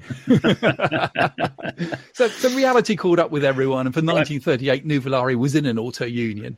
But his days in a red Alfa that irritated a nation won't be forgotten. And you're third. Right. Well, continuing my reputation. And, uh, yeah, we've explored rivalries of many kinds, I think, so far on this podcast. And the classic motorsport cliche is that your biggest rival is your teammate. But that isn't really true. It's the most intense rivalries. And you know, even going outside of motorsport back through the works of Shakespeare, when I think there's twenty-one examples of this. And even to the legend of the founding of Rome, we see that what's really true is the most intense rivalries are those from within a family, especially between brothers. So bearing that in mind, and also remembering the brief for this was single-seaters, so uh, you might think I'm stretching the boundaries a bit to include land speed record cars. Anyone want to name a two-seater one, though? True. But a great rivalry there, a great sibling rivalry there, was between Walt and Art Arfons from Akron in Ohio. Now, pretty obviously, they grew up together and were both mechanically minded, working on cars. They built a custom car they called the Green Monster. They built motorbikes. They even built an airplane together. And uh, how they actually fell out with each other has always been a bit of a mystery, though it's uh, been suggested that the highly competitive Art was the cause. And although traditionally such things are over a winsome female, with the Arfons, it could just have been likely been a missing spanner or carburettor. So they ended up in adjacent workshops in Akron, not talking to each other, but both building cars aimed at taking the land speed record. And uh, in October nineteen sixty-four, it was Walt at the Bonneville Salt Flats with his jet-powered Wingfoot Express. And uh, unable to drive it himself, having suffered a heart attack, his engineer, Tom Green, took over. Can you imagine? See, I've never, never driven much before, but yeah, I'll have a go. And uh, took over the driving duties. And after test runs and a new engine, did a run at four hundred six miles per hour, but suffered em- engine damage. As in the rules, the return had to be done within an hour. So they, they just went for it, basically. Green used the afterburner a bit more and uh, came back at four hundred twenty miles an hour. So a new land speed record of four hundred thirteen point three two. Just three days later, Art Arfons was at Bonneville and rolled out the Green Monster. Remember that name? And again, again jet-powered, but with more than double the thrust of the Wingfoot Express. And it was, you know, a pretty basic design that effectively just looks like a jet engine with a wheel in each corner and a cockpit and apparent afterthought along one side. And, you know, one thing you can say for the brothers is they were practical engineers rather than theorists. And uh, Art had actually tried to buy a J seventy-nine jet engine and uh, found one in a junkyard. Now, General Electric, who made the engines, refused to supply him with any manuals or handbooks for it. But Art figured out how to repair it, got it working like new, to the extent that General Electric came along and tried to buy it back off him. So, the Monster was powerful and Art was nothing if not brave. And after a disappointing first run at just under four hundred miles an hour, his return was a blazing four hundred seventy-nine miles an hour, still only using sixty percent of the power of that jet. And to take the title, the Wingfoot Express and his brother had held for just three days, all in a car that had cost him six thousand dollars. six thousand dollars? six thousand dollars, yeah. That puts it in perspective. It really was a junkyard special. So uh, Walt returned with a rocket-powered Wingfoot Express, but that ran out of thrust before the end of the measure mile and, and never broke the record. But Art was back and twice more broke the record in the Green Monster, finally raising it to five hundred seventy-six miles an hour, despite a tyre blowing out at the end of the run and Art's controlling the slide and a smoke-filled cockpit. Luck finally ran out for Art in nineteen sixty-six when uh, trying to beat Craig Breedlove's six hundred mile an hour mark. He had a wheel-bearing go at well over that speed. The Monster cartwheeling, rolling for over a mile. Somehow Art just getting away with just a cut face. That did at least get the brothers talking again, but it was the end of the Wingfoot and Monster rivalry. Wow. That's, um, yeah, I've, I said you did things that were off the wall, and uh, you've certainly done one there. So the ones we have to look at are Villeneuve and Pironi, Senna and Terry Fullerton, and Senna and Martin Brundle, um, all of those from Joe. Jim's Foyt and Andretti, Steve Kinser and Sammy Swindell, and Prost and Senna. And Paul's Nivellari versus the whole of Germany, Walton Art, Alphonse, and Mansell and P K. Oh, do you know, you've really put me on the spot this time, guys. Um, because I think one of the things is is to look at the difference between rivalry and enmity. And that I think there's certainly several of those where there's an enmity, which adds, adds a bit of spice to the mix. And it's difficult. I mean, no, nobody said Damon Hill and Michael Schumacher. And nobody said that, that there are others that are that are in there. I think because of the the lifelong enmity that that's that's there. I think, Mister Roller, you've got it again with um, Foyt and Andretti, so well done. Oh, mm. my heavens. That was the last mm. thing I expected to win. No, I no, think... that was a great one, Jim. Oh, wow. That, that, okay. that was eye-opening, I thought, yeah. Yeah, yeah that was so, a great uh, one. Congratulations. Oh, um, thank you. But, uh, but congratulations to all three of you, because I think we've we we keep every single podcast we do, we say there's a whole podcast here, and I... there is a whole podcast on every one of those nine. I, I now, enjoyed. Now, Joe, I enjoyed everyone's stories. What, you want to talk about Salmon Frost again? I want to go back to that. No, we're yeah, not. After uh, over a uh, over a pint. That's what. Well, the thing the thing that peed him off the most was the fact that Belest had disqualified him for not oh, yeah. rejoining the track at the point that he'd gone off. Which well, but it was outside that. assistance. There were like three things that they well, could have no, got him on, and they got him on the no. on the on the most bogus one. Because right. it because it wasn't outside assistance. There because we're uh, we're running out of time. Force yes, measure. Again. Can we not just extend it a bit longer, Paul? Like a couple of days. We'll be I think, I think Joe has here. a point to make. No, we can do it. Oh no, no, we've been Jim and I have been having this conversation for for over twenty years. Yes, we have. So that's that's it for the News and Views edition of the Historic Racing News radio show. Um, on the twentieth of October, we'll uh, re- release the first part of our Group C feature, Ooh. which is all about uh, Group C cars. We're going to break it into three bits, the cars, the drivers, and the races. And the first bit will be the Group C cars, so don't forget to download that wherever you get your podcasts. Don't forget also that on the third of November, we will be doing our News and Views piece again. And on that show, we will be talking to Rob Smedley, late of Ferrari and Williams, uh, about, as much as anything, his new venture into electric karting, and that Joe Bradley is going to be talking karts with Rob Smedley. And we'll also have the original Stig, Perry McCarthy, will be on the show, and he'll be uh, be talking. He'll be he'll be talking. There's nothing more to say about that. Yeah, really. He'll uh, he'll just be talking uh, as as he does. Don't forget to follow our Facebook page. Uh, we are now reaching one point seven five million people a month on our Facebook page. So I hope you can find something of interest there. And you can also find us, of course, on historic racing news dot com. Congratulations to all of our panellists, Paul Jurd, Jim Roller and Joe Bradley. I'm still Paul Tarsey, and I hope that you've enjoyed the show. So until next time, if you have been, thanks for listening. Bye-bye.